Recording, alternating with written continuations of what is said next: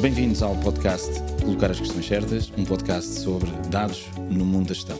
Eu sou o Fernando Matos, hoje tenho aqui o privilégio de ter o Manel Dias uh, comigo, que, enfim, para além de uh, um parceiro, uh, um colega da DSPA, um amigo com quem tenho o prazer de trabalhar aqui há alguns anos, é também uma pessoa por quem nutro uma admiração grande e, portanto, olha, é um prazer ter-te aqui. Obrigado por teres. Obrigado aceito, pelo convite, é um prazer é meu. E é recíproco. Muito bem. Uh, o Manel Dias é CTO da Microsoft, uh, board member também, e se calhar começava uh, enfim, este, este podcast por te colocar a questão de como, como é que os dados e como é que esta paixão e entusiasmo pela, pela inovação surgiu, se na universidade, no técnico, se mais tarde profissionalmente, Uh, Fala-me um bocadinho também do, do, do teu percurso. Bom, uh, antes de mais, parabéns pelo podcast, numa área que é uma área também da minha paixão pessoal Obrigado. e que eu acho que nós, nós partilhamos um pouco. Bom, eh, eu, eu vim ter o mundo dos dados, não foi planeado. Eu, na verdade, sempre gostei muito de matemática. Lembro-me de ganhar as Olimpíadas da Matemática a nível regional em Évora. Depois passei, entrei no técnico em engenharia eletrotécnica e sempre estive ligado à área da programação, à área das bases de dados. Os meus primeiros anos de vida passaram pela EFASEC a programar na altura processadores de sinal um, portanto, essa foi a primeira área. Depois passei pela OutSystems, que me deu outra área, que foi a área de programação e de low-code. Ainda quando a OutSystems era uma startup com, com cerca de 10 pessoas. Foram seis anos muito intensos e depois passei para, para a Microsoft e na Microsoft tive sempre a responsabilidade da área de dados, da área de inteligência artificial. Já são 12 anos e, portanto, foi ver uma evolução ao longo de 12 anos desta área que se chamava Business Intelligence, depois passou para Analytics, depois para Data and AI, hoje em dia é inteligência artificial. Um, e, e, muito se passou aí. E eu diria que essa foi um. Não, não foi efetivamente planeado passar para esta área, é uma área realmente de paixão, mas eu diria que aquilo que mais me move é perceber como é que estas tecnologias de dados, de inteligência artificial, de machine learning, que foi outras, outro, outro, outros dos períodos antes de chegarmos à inteligência artificial, é, que muito se falou, como é que nós podemos aplicar isso na sociedade? E, portanto, isso levou-me também a ter muitas iniciativas mais de comunidade. Fundei uma comunidade que é o Power BI Portugal, na altura em que apareceu o Power BI, que hoje em dia é, é bastante conhecido, mas na altura não era tanto conhecido, já lá vão seis anos, são mais de 4 mil pessoas. Fundámos a DSPA, a Associação Portuguesa de Data Science, quando percebemos que efetivamente Data Science e Machine Learning era uma área de aposta fundamental para as empresas, fundamental para a sociedade.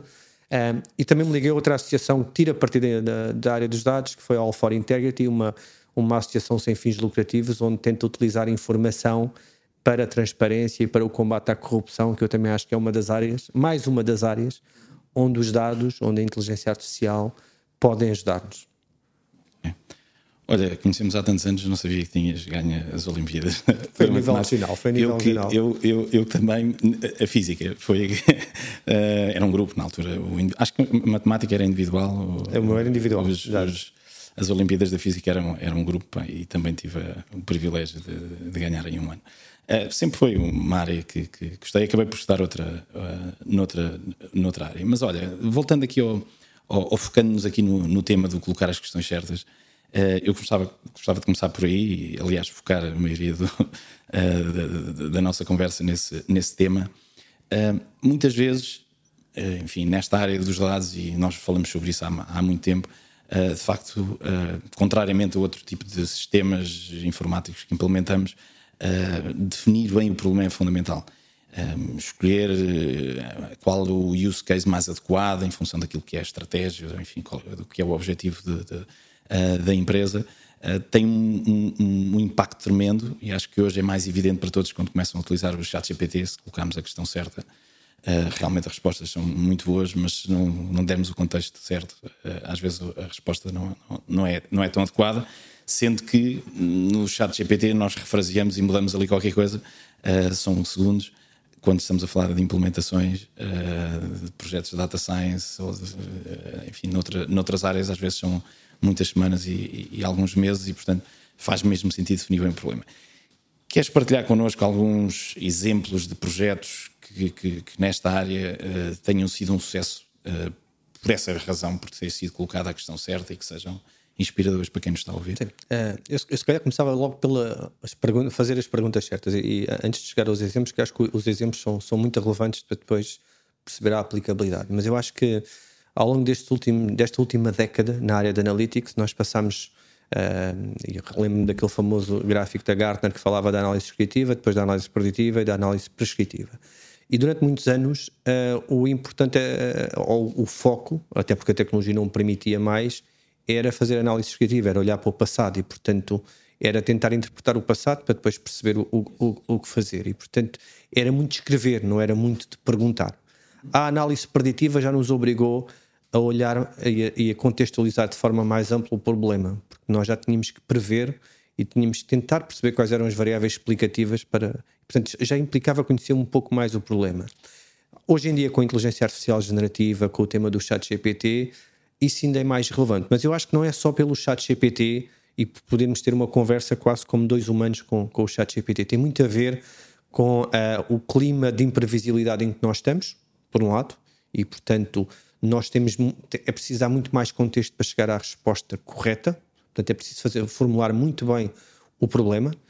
Por outro lado, uh, a resposta que se calhar há cinco anos atrás era a correta, hoje em dia não é correta, porque o, o, o, a velocidade a que nós vivemos, a velocidade a que a tecnologia e que os negócios mudam os modelos de negócio obrigam-nos a olhar para aquilo que nós pensávamos que era verdade há cinco anos atrás calhar já não é verdade.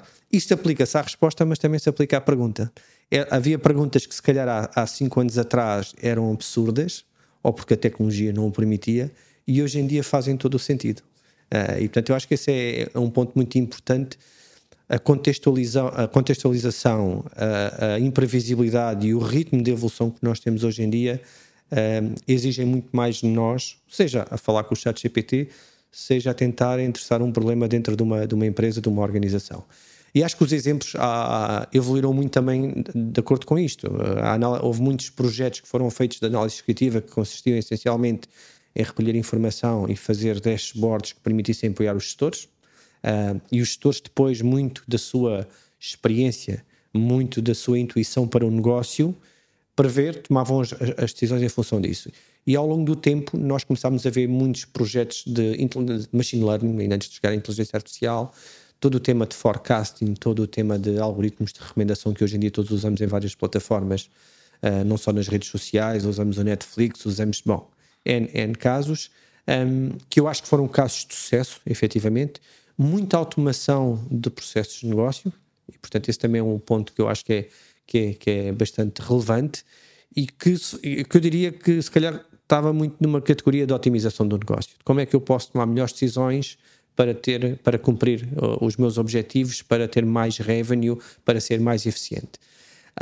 Acho que nesta altura, com a inteligência artificial, em particular com a inteligência artificial generativa, mas eu diria que nos últimos 4, 5 anos, um, em que nós vimos aparecer no mercado algoritmos cada vez mais complexos na área de computer vision, na área de speech recognition, na área de, de inteligência artificial generativa, de geração de conteúdos, isso implica a própria remodelação de negócios. imagina o caso de empresas que, empresas que sumarizam informação para darem aos seus clientes. Hoje em dia, essas empresas, do dia para a noite, perderam o seu negócio.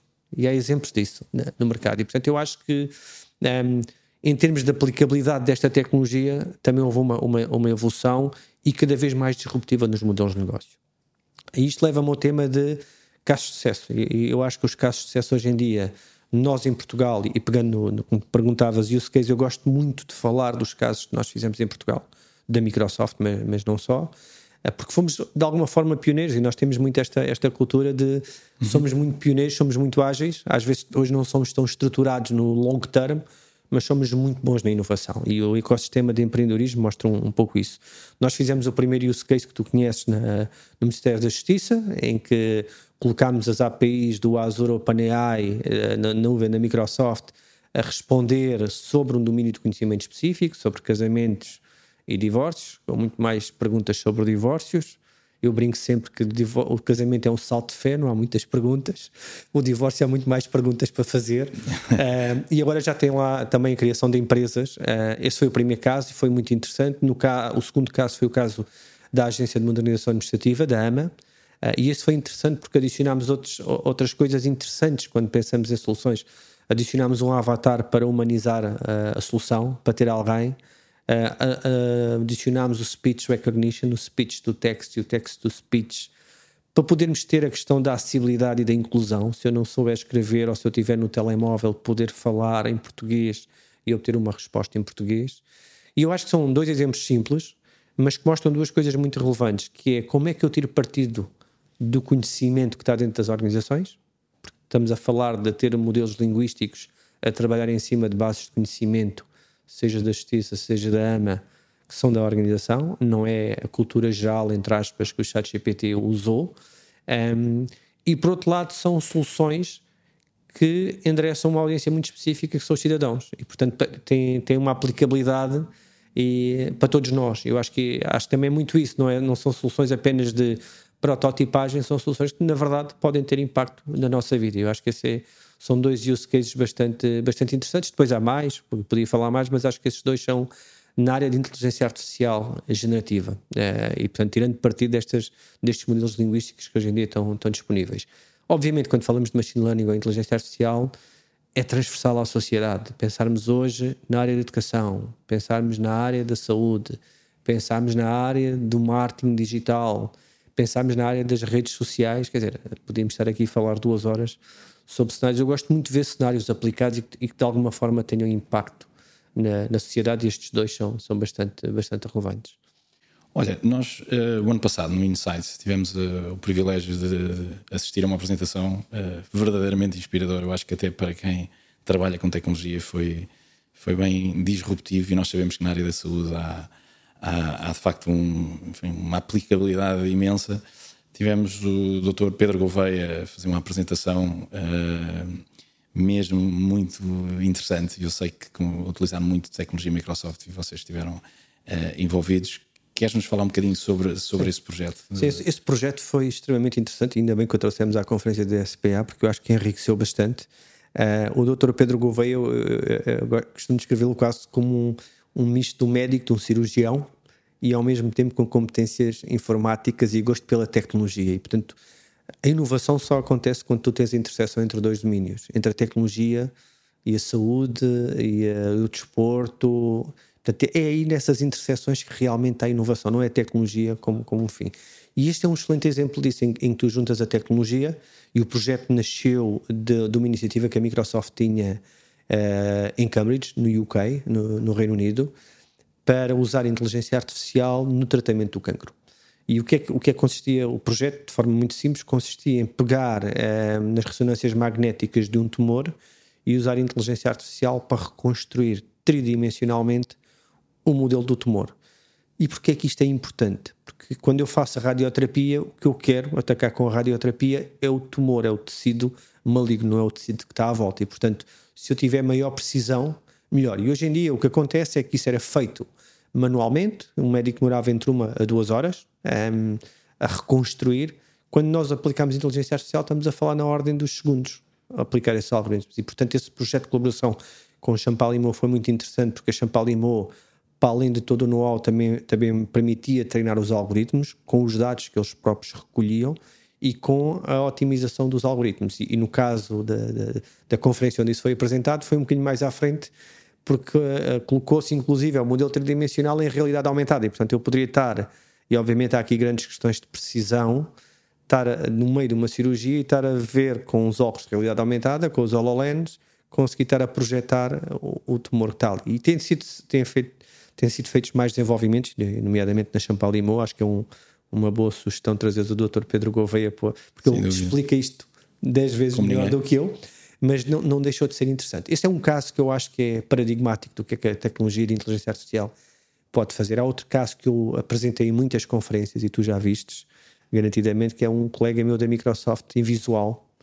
e que um, ele próprio desenvolveu na altura uns óculos especiais, já lá vão, foi em 2018, já estamos a falar há 5 anos, cinco anos atrás, em que lhe permitia, usando serviços de reconhecimento facial, de identificação de objetos, de reconhecimento de texto, ele interagir com o mundo, ele perceber o que é que estava a acontecer à frente dele, com quem é que estava a falar, qual era o sentimento das pessoas com quem estava a falar, como é que ele conseguia ler uma ementa. Uhum, e portanto, uhum. apesar de já ter 5 anos, é outro caso muito interessante como é que tu podes usar a nível individual e podes aplicar inteligência artificial, não só inteligência artificial generativa, mas computer vision, speech recognition, localização. Portanto, há, esse caso também foi bastante, foi bastante interessante. Acho que são dois casos paradigmáticos. Eu diria que um, hoje em dia há muito mais coisas a serem feitas, na área da saúde há N coisas a serem feitas. Acho que a área da educação também é uma área, área interessante. Nós estamos a ver muitos, muita coisa a ser feita na área da educação por causa da inteligência artificial generativa e que eu acho também vai ter muito impacto não apenas nos professores, mas no próprio, hum, na própria metodologia de, de educação, na forma como os miúdos consomem informação uh, e aprendem. E acho que esse também é um tema bastante relevante. Sem dúvida. Olha, e, e hum, exemplos que, enfim, projetos que tenhas participado, onde uh, a determinada altura sentiste que reformular o problema, reformular a questão, fez toda a diferença. Isto para que quem ouve falar nisto, colocar a questão certa, mas isto tem algum. Enfim, posso dar o exemplo do que, do que, acontece muitas vezes no retalho, em que se procura uma coisa mais descritiva para me ajudar a tomar decisões de uh, que estoque é que eu devo ter, dizer, porque não um sistema que recomenda o estoque que deves ter. Uh, isso acontece, uh, enfim, em muitas organizações que dizem nós já temos um sistema aqui antigo que nos recomenda e tem aqui um modelo previsional, mas depois quando perguntamos até e bens perecíveis, como é, que, como é que vocês utilizam? Ah, não, isso depois é a sensibilidade de cada gestor em cada loja, de acordo com os modelos que nós temos e com os relatórios e com os consumos, são eles, porque isso é uma sensibilidade diferente que cada um tem na sua religião a verdade é que podiam ter um sistema que ajudasse cada um desses gestores, não uh, com informação que lhes permitisse a, tomar as decisões, mas sim que recomendasse efetivamente o que é que, o que, é que devia ter em cada prateleira. Portanto, um, exemplos deste género eu acho que são, podem ser interessantes. É, é, acho que hum, tu, acho, já passaste por isso de certeza como eu. eu acho que a primeira raiz desse problema é porque nós, quando chegamos às organizações e como tecnólogos, tentamos sempre olhar para, uma, para um, um, problema para o qual nós já temos a solução. E portanto começamos sempre com o como e não com o porquê, quando na verdade nós devemos começar com o porquê. E, e quando chegamos a uma organização e tentamos vender um projeto, já o problema já está minimamente definido, às vezes está definido em duas palavras. Eu quero fazer recomendações, quero um motor de recomendações, na área de retalho isso é interessante, já, já vou contar esse caso. E começamos logo com o como uh, e não com o porquê. Uh, porque o porquê dá muito mais trabalho. Sem dúvida. E, e, o como, não. O como deixa-nos confortável. Nós agora temos é que arranjar a solução. Enquanto que o porquê nos faz pensar porque é que estamos, porque é que estamos a fazer aquilo. Uh, eu lembro-me de um caso desses, numa empresa de retalho, que não, não vou partilhar o nome, mas já lá vão dois ou três anos, em que o projeto era: nós queremos uh, interessar a nossa base de clientes com recomendações. Porque acreditamos que com recomendações personalizadas, o tema da personalização, nós vamos conseguir ter um retorno muito maior. Uh, e a solução para isto é machine learning. E, portanto, nós colocamos aqui um algoritmo de, de, de recomendações, um clustering, um k-means, o que for, e a seguir pegamos nos resultados da nossa base de clientes e, e vamos enviar e vamos medir. E o engraçado é, é, é, é, é um bocadinho essa, essa, essa tendência de pensar que a tecnologia é, aplica e, e, resolve tudo. E na verdade, este sentido crítico e perceber o problema é, é muito importante. E eu lembro-me dessas recomendações, quando nós começámos a medir as recomendações, eram recomendações de roupa, uh, que iam para mais de 20 mil clientes. As primeiras recomendações que apareciam era recomendar saias para senhores, porque não havia qualquer intervenção humana. Portanto, o algoritmo eventualmente apanhou algum caso desses, até podia, podia ser qualidade de dados ou não, poderia haver ali outros padrões mas o que é certo é que uh, a primeira, a, a primeira uh, batch de recomendações tinha uma série de problemas quando nós olhámos para isso. E, portanto, o que é que Assinou. Quer dizer, não, uh, se calhar identificaram-se ali outros padrões, não é? Há, há, várias histórias na área do retalho, mas esta é real e eu vi isto a acontecer real e, portanto, não eram muitos casos, mas havia meia dúzia de casos destes, onde claro. eu, na verdade, estava a, a, recomendar coisas que não faziam sentido para aquela, para aquela audiência. O que é que aconteceu no, a seguir? Aconteceu que, para além de haver aqui um human in the loop para conseguir validar isso, havia aqui um motor de regras à frente que pudesse aplicar algumas regras. Mas não era o objetivo, porque eu gostava que o machine learning tivesse. tivesse O que nos leva ao... heurísticas podem fazer sentido. Exatamente. O que nos leva a outro tema que é, e nós podemos estar aqui a falar, que é, é preciso disciplinar as organizações para perceber quando falamos de inteligência artificial e machine learning, estamos a falar de algoritmos probabilísticos, não são determinísticos. E, portanto, não são 100% falíveis. E a importância de testar, testar, testar, voltar atrás, de ter ciclos de iteração sobre os algoritmos, não pensar que eu implemento um algoritmo de forecasting e durante os próximos três anos aquilo vai estar a funcionar sempre com uma precisão, portanto, a precisão vai estar sempre a decair, obviamente, nós já sabemos disso, e há padrões novos. E, portanto, eu acho que esse foi um caso muito interessante na área de retalho em que tu fazes um, um algoritmo, tens os dados todos ou pensas que tens os dados todos e na verdade não tens e tens que aplicar heurísticas à frente. Eu acho que isso é, é, é muito. O outro cenário, que, e, e, aí acho que aconteceu em vários, em vários exemplos, que é, não é sequer de inteligência artificial, é na área de analytics, em que eu chego a uma organização, de certeza que já tiveste muitas experiências dessas na, na, na Closer, uh, e as pessoas têm noção clara de que eu quero estes 10 KPIs para controlar o meu negócio. E a primeira vez que tu fazes o teu dashboard, aqueles KPIs não respondem a nenhuma das, das preocupações que tu, ou dos problemas que tu efetivamente tens para resolver. Tu, na verdade, o que tens na cabeça, mais uma vez, não é o porquê, é o como é que eu giro no dia a dia. Em vez de perguntares porque é que eu não faço desta forma, ou porque é que eu não faço daquela forma, ou porque é que isto aconteceu. E isto veio muito dos cenários do OTIF, quando, quando isso se implementou do Excel, mas efetivamente, quando nós olhamos para trás em retrospectiva nestes 10 anos, isto tudo tem a ver com fazer as perguntas certas, com conseguir contextualizar bem o problema e, portanto, a inteligência está em fazer as perguntas, não está em, fazer, em dar as respostas. Hoje em dia nós temos respostas acessíveis na internet, claro, temos 30, claro. 40 respostas por uma pergunta, mas perguntar pelas perguntas certas não há muitas. Uh, e eu acho que o chat GPT veio, veio, reforçar isso, porque tu precisas contextualizar muito mais, uh, mas isso não chega. Uh, quando tu queres realmente ter as respostas cada vez são mais complexas, porque o, o conhecimento, os negócios são cada vez mais complexos. E, portanto, as respostas são complexas. E para tu teres respostas com, com precisão e que enderecem bem, tu tens que saber fazer muito bem a pergunta. E, portanto, eu, eu diria cada vez mais a inteligência e o custo está em fazer a pergunta, não está em, claro, na resposta. Sem dúvida. E, enfim, os algoritmos às vezes são bias, mas as pessoas também. Se calhar os, havia muitos homens a querer comprar saias e as pessoas disseram logo esta resposta está errada. Se, se calhar, se calhar. Eu lembro do exemplo da Netflix, quando, eles, eles, ah, quando a Netflix apareceu, eles enviavam DVDs uh, por correio. Sim, sim, sim, eu lembro. Tu fazeres, e, e, e o, o que fez mudar o negócio foi o porquê, o porquê não. Porquê é que nós não fazemos uma plataforma online para alugar filmes, em vez de estarmos a, a, porque nós estávamos habituados a receber a cassete VHS para, para aqueles que ouvem o, o, podcast, ou se calhar há uma fatia que já não se lembra do que, é, que é do que é essa parte, uh, que ias ao Blockbuster e alugavas, não é? E portanto, eu acho que é muito nesse sentido de, de questionar e de. E isto está efetivamente a mudar. E estas disrupções tecnológicas, a inteligência artificial generativa é mais uma disrupção. Eu acredito que é, é realmente um ponto de inflexão um, obrigam-nos a, a, pensar de forma diferente e equacionar muitos destes modelos de negócio. Claro. E por falar em, em disrupção e evolução tecnológica, isto leva-me aqui ao tema do, do, do Copilot. Vai ser possível muito em breve pedirmos para nos fazerem uns Excels e uns PowerPoints, claro que colocando as questões adequadas ou colocando o contexto adequado, mas fala-nos lá um bocadinho disto, está para breve. O, o, que, o que... Copilot, eh, para, para, aqueles que nos estão a ouvir ou estão a ouvir isto pela primeira vez, eh, nós quando apareceu eh, o ChatGPT, houve uma grande parceria entre a Microsoft e a OpenAI, nós tivemos sempre como objetivo democratizar o acesso a esta tecnologia, portanto a parceria que a Microsoft fez com a OpenAI foi no sentido de disponibilizar estes algoritmos através de APIs para que as empresas, startups, possam criar as suas próprias soluções mas por outro lado há uma área muito importante que é a área de produtividade, onde a Microsoft é líder e, e como é que nós poderíamos tirar partido desta tecnologia uh, em, uh, nas nossos, nos nossos produtos, nos nossos serviços, para sermos mais produtivos e mais criativos. E apareceu este conceito do copilot, uhum. do copiloto, alguém que nos ajuda. É? Nós vivemos muito, durante uma década uh, na área da inteligência artificial em muito modo autopilot, em que nós treinamos um algoritmo e depois fazemos o, o deployment desse algoritmo numa solução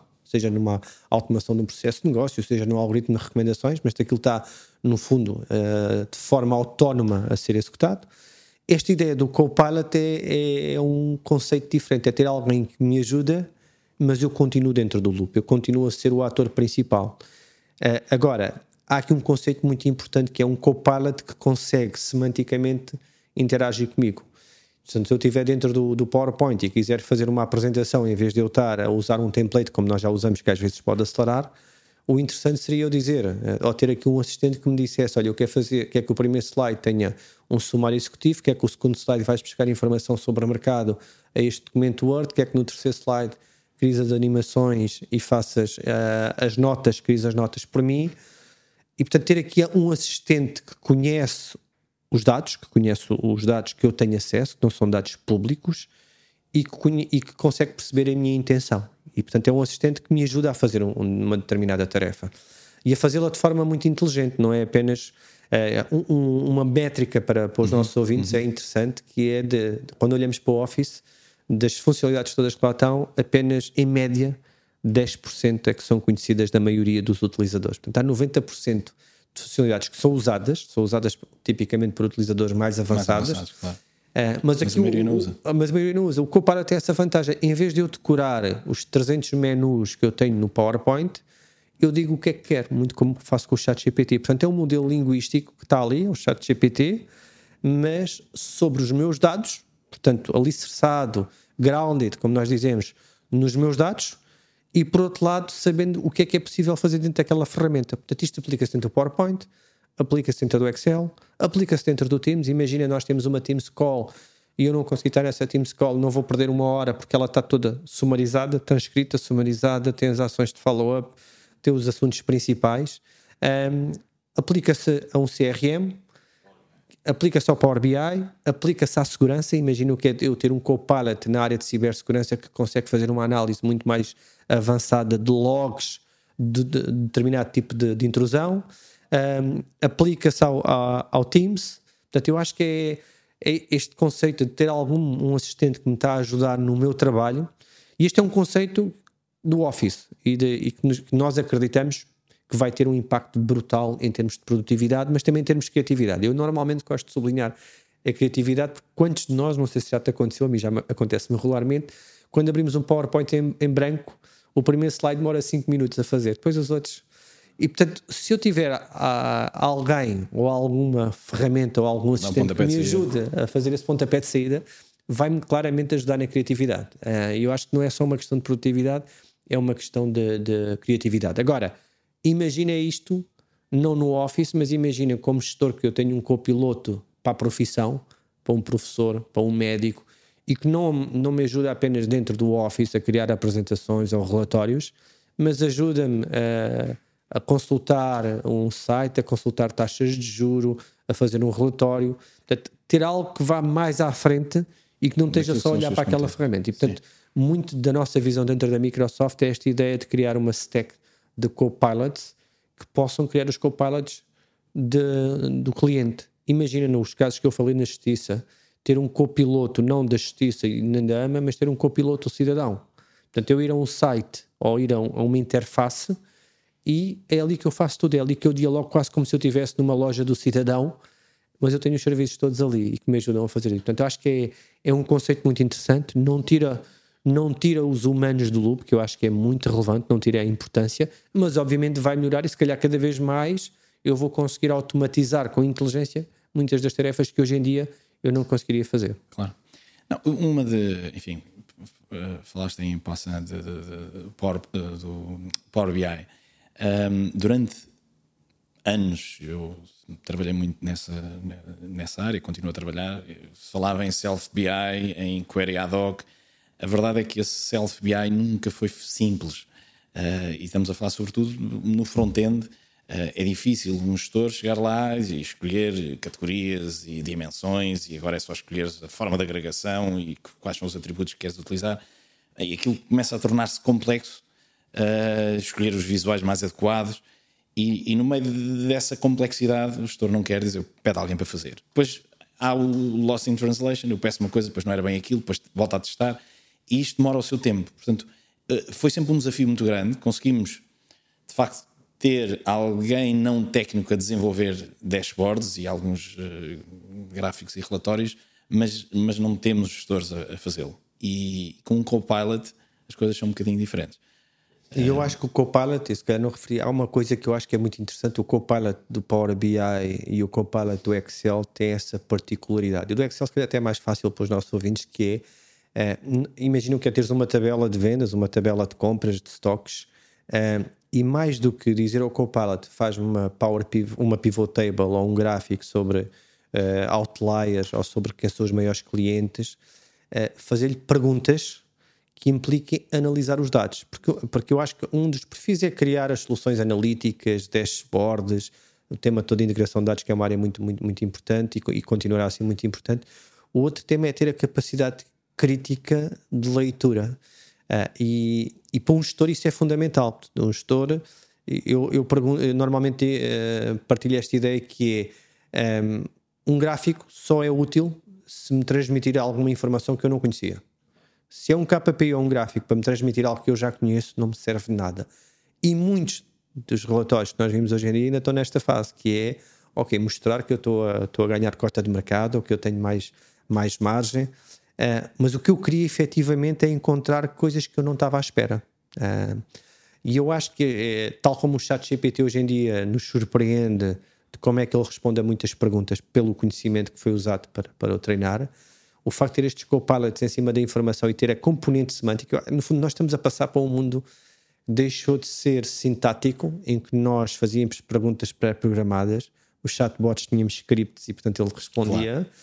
Para um mundo muito mais semântico, onde eu tenho, em que a tecnologia tem a capacidade de fazer uma análise semântica daquele domínio de conhecimento. E quando falamos de dados, isso é particularmente interessante, porque implica olhar para a meta-informação dos dados, das tabelas, implica olhar para as métricas que são relevantes naquele negócio, implica aquilo que nós muitas das vezes já fazíamos no Power BI, mas que poucos fazem, que é identificar outliers, perceber onde é que as distribuições são, são diferentes. São, são features que, se calhar, são usados por 1 ou 2% do, dos utilizadores mais avançados, se calhar mais data scientists mas que eu acho que esta tecnologia e o Copilot pode ajudar muito. O, o, Copilot do Excel tem essa particularidade de não apenas na componente de criação de relatórios e de pivot tables, mas de eu poder fazer perguntas sobre uma tabela e ele fazer as agregações, detectar os outliers, ver distribuições, ver quais são os fatores que mais influenciam, esse tipo de coisas que tipicamente um gestor não conseguia fazer uh, em dois ou três cliques. Claro, claro.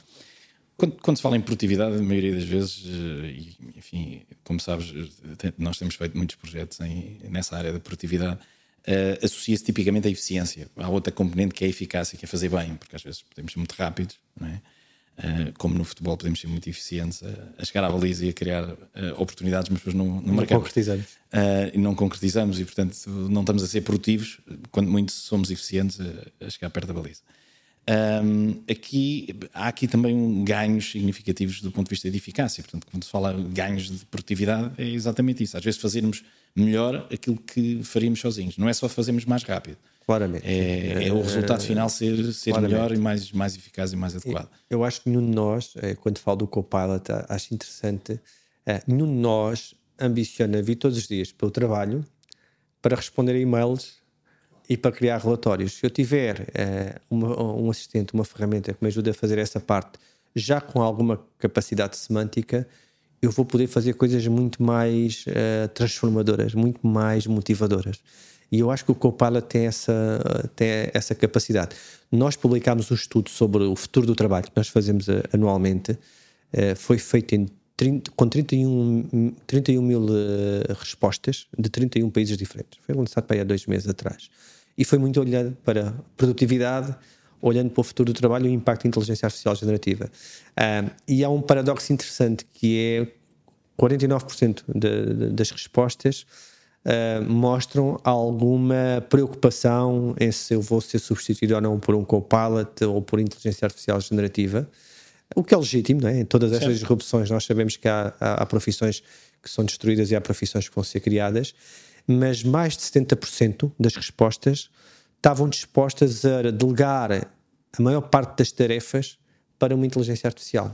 Eh, o, que mostra efetivamente que nós, eu falo por mim, eh, e esse estudo também comprova isso, a quantidade de tempo que nós gastamos por semana em calls, a responder e-mails, a criar documentos onde a informação já existe, eh, efetivamente é, o ganho de produtividade que nós vamos ter é enorme. E isso depois leva-nos a que nós sejamos muito mais eficazes em endereçar os temas realmente importantes, a concentrarmos a formular o problema, a, a, perceber o porquê e não tanto no como, que é onde eu acho que nós gastamos, gastamos muito tempo. O custo de, de, de uh, aliás, não é o custo, o retorno de fazer as perguntas certas é muito maior do que o retorno de ter a resposta certa, porque é muito mais difícil. Uh, e se tu tiveres tempo mental para isso, eu acho que é aqui que nós podemos olhar, uh, em vez de olhar numa perspectiva muito mais de ameaça, perceber o que é que à data de hoje o que é que isso pode influenciar a produtividade e a competitividade dentro das empresas. Eu acho que esse é o ponto-chave: é como é que nós preparamos as empresas para serem mais produtivas e eficazes e mais competitivas. E isso passa por preparar as pessoas, não é uma questão tecnológica, é uma questão de mudança e de preparar as pessoas. E acho que a DSPA aí tem um ponto importante e nós, eh, não, não, já percebi que eu não me calo, ah, acho que o tema que a DSPA está a fazer, mas eu deixo essa pergunta para ti. Não, acho, acho, acho, acho fundamental. Antes, antes disso, eu já, já lá vou. Um, é, é, é, muito interessante aquilo que, que, que, tu estás a referir e, uh, e, e leva-me aqui a, um, a, um, a, uma questão uh, tem a ver muito com, com aquilo que, tem sido a nossa vivência. Nós, uh, ultimamente, nestes, nestes temas, já fomos a algumas reuniões em conjunto em que uh, os clientes precisam da nossa ajuda e, e querem discutir connosco uh, o que fazer com, com, com, a inteligência generativa. Portanto, na verdade, reconhecem um, um, um valor imenso, fizeram alguns estudos e aqui algumas. E, e, e, algumas experiências, mas tipicamente caem sempre na gerar conteúdo, fazer uns sumários, sumarizar e, uh, algumas conversas no Teams uh, e pouco mais. E dizer, pá, nós queremos investir nisto, percebemos que é realmente revolucionário, uh, mas falta-nos aqui use cases, não sabemos para que é que havemos de utilizar sem, sem, percebendo perfeitamente aquilo que é o valor que hoje a inteligência generativa traz à nossa, à nossa sociedade. Consegues partilhar alguns exemplos? Enfim, não vamos conseguir partilhar para todos os setores, mas coisas disruptivas, diferenciadoras que estão a ser feitas por, algo, por algumas empresas? Sim, eu, eu acho que hum, antes disso, só, só dar uma, uma nota. Hum, eu recordo-me quando nós começámos a falar de Big Data há 10 anos atrás, que era a mesma coisa. A malta vinha de Analytics e depois veio o Big Data e de repente todos temos que ter clusters Hadoop e processar terabytes de informação. E chegávamos aos clientes e os clientes queriam perceber como é que tiravam partido, partido daquilo. E eu recordo-me na altura, a metáfora que nós usávamos era o sexo nos adolescentes. Uh, todos diziam que já tinham praticado, todos diziam que sabiam, mas na verdade ainda não tinham usado. E eu, às vezes, quando falamos de inteligência, a, a inteligência artificial generativa, o tema dos use cases e o tema de perceber como é que eu tiro partido na tecnologia, nós já partilhamos algumas dessas reuniões, como dizes, é super relevante. No fundo, é, é tentar explicar e desmistificar o que é que a tecnologia pode fazer. E eu acho que a melhor forma, como tu perguntas, de o fazer é dar exemplos, é perceber ex exemplos transformadores hoje em dia que são, estão a ser feitos. Eu acho que três ou quatro exemplos muito, muito interessantes. Um, e que se calhar são um bocadinho fora do o mainstream. Claramente estamos a falar na área de sumarização de informação, sintetização de informação, transcrever, transcrever chamadas. Isto na área dos call centers é altamente transformador. E a partir do momento em que eu transcrevo uma chamada ou um milhão de chamadas, a analítica que eu posso fazer, de extração de informação com estas APIs destes modelos linguísticos é brutal. Um, o tema do processamento de conteúdos e de bases de conhecimento, imagina um processo judicial com um milhão de documentos, como é que é humanamente possível processar esta informação. O tema da, da codificação, da criação de código, geração de código, documentação, com os modelos todos de Codex que também permitem fazer isso e que nós temos uma área super relevante uh, dentro do GitHub sobre isso, também podemos, podemos falar um bocadinho. Acho que isto é, é vai ter um impacto enorme uh, nestas, nestas três grandes áreas duas delas, a sumarização, a sintetização, os call centers, a automação de processos, quanto a mim encaixam numa categoria enorme que é a gestão de conhecimento, que nós temos dentro das organizações e que finalmente temos uma, uma ferramenta mais poderosa que consegue semanticamente tirar partido desse conhecimento. Acho que esse é o tema. Agora, quando nós passamos para, para as áreas mais criativas, as áreas, os modelos que permitem hoje em dia criar imagens, como o DALI 2, a Microsoft tem hoje em dia isso no Bing, o Midjourney, uh, o Stable Diffusion são startups que, criar, que apareceram ligadas a estas áreas de criação de conteúdos. Um, ehm, agora imagina isto aplicado na área de, de fashion. Uh, vi casos super interessantes. Nós temos uma startup em Portugal que é Fashable, Um, mas imagina a geração de conteúdos, de campanhas de e-mail, de campanhas de marketing, de criação, de, em que tu juntas humanos com objetos, em que tu fazes vídeos promocionais tirando partido desta tecnologia que vai muito mais além de produtos que nós conhecemos hoje em dia. Isso é uma área super interessante. Outra área que eu gosto imenso, que é um exemplo muito real, é um, ehm, o tema da biologia e da criação de moléculas. Na prática, estes modelos, eh, para todos nós, se calhar que nos ouvem, são modelos linguísticos, mas uma das principais uh, características destes modelos é que pegam em texto e codificam esse texto, fazem os embeddings, transformam-nos em vetores. E eu posso fazer isso com texto, posso fazer isso com imagens, posso fazer isso com moléculas. No fundo, uh, ter uma representação vetorial para depois poder analisar, criar conteúdos também vetoriais sobre isso. Um, e o, o, tema que está a ser feito hoje em dia já existem moléculas artificiais tirando partido destes modelos. Eu acho que essa, essa, área é uma área também muito, muito interessante.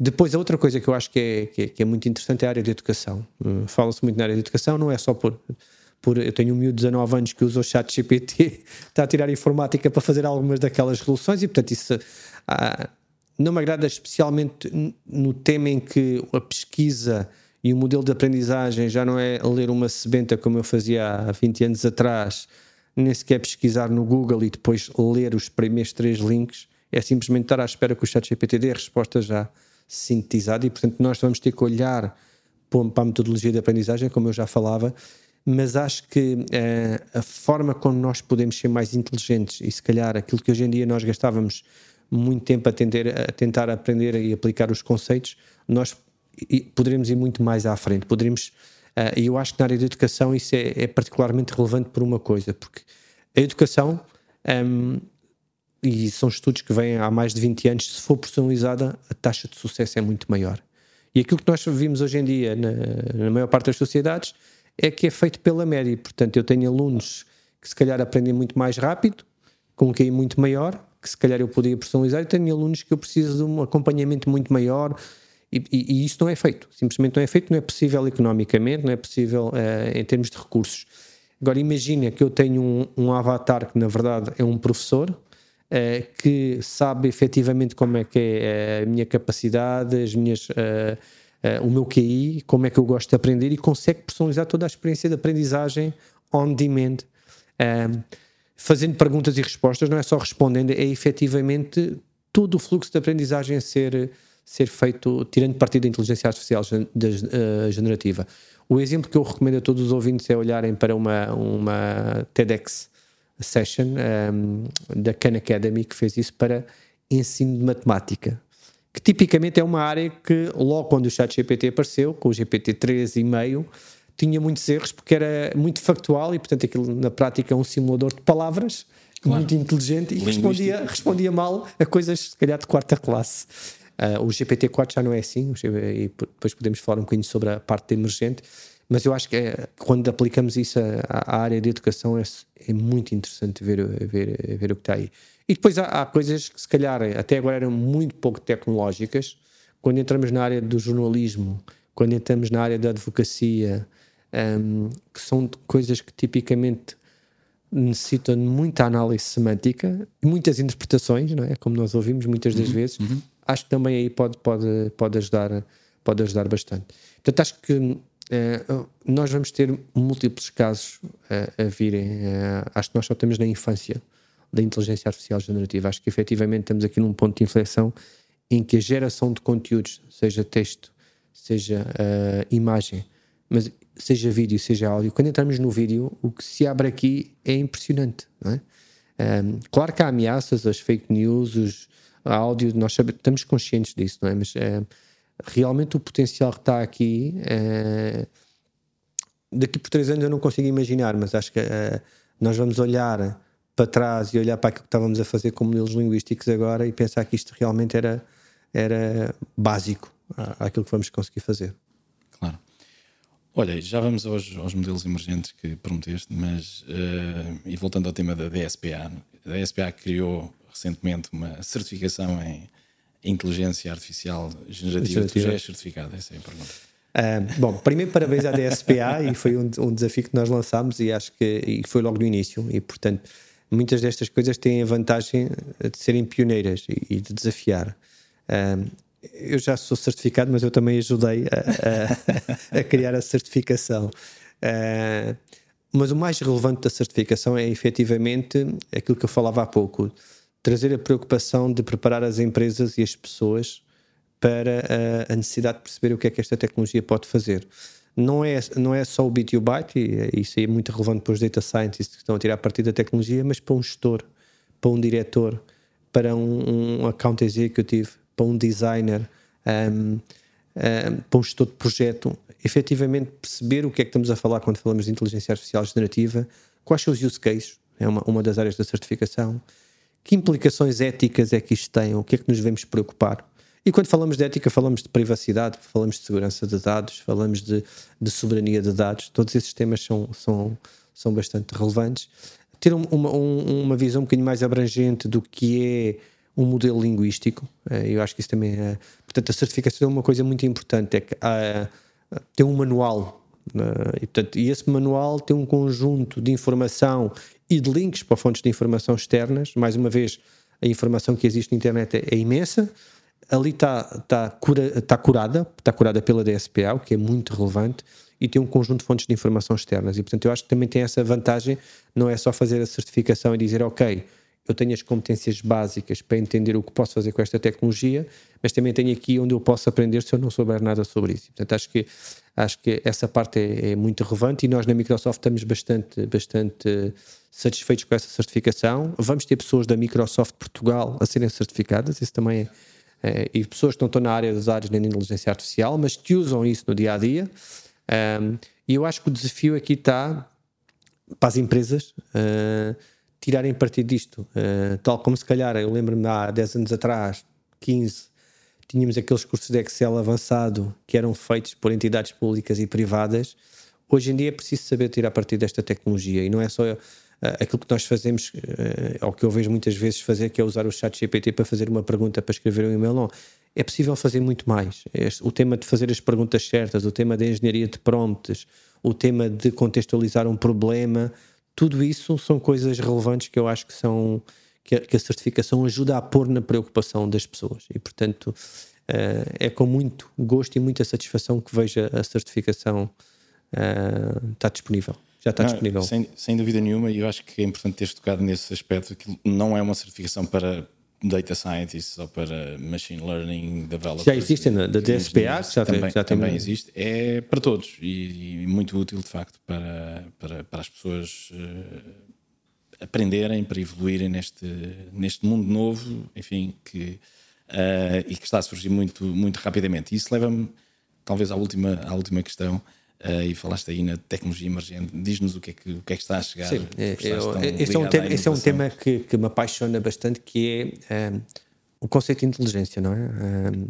eu há, há, há, pouco dizia que a inteligência está nas perguntas e, e efetivamente se olhares para os estudos do, do, do Fórum Económico Mundial que sai todos os anos, o pensamento crítico continua a ser uma das áreas ou uma das competências mais, mais relevantes.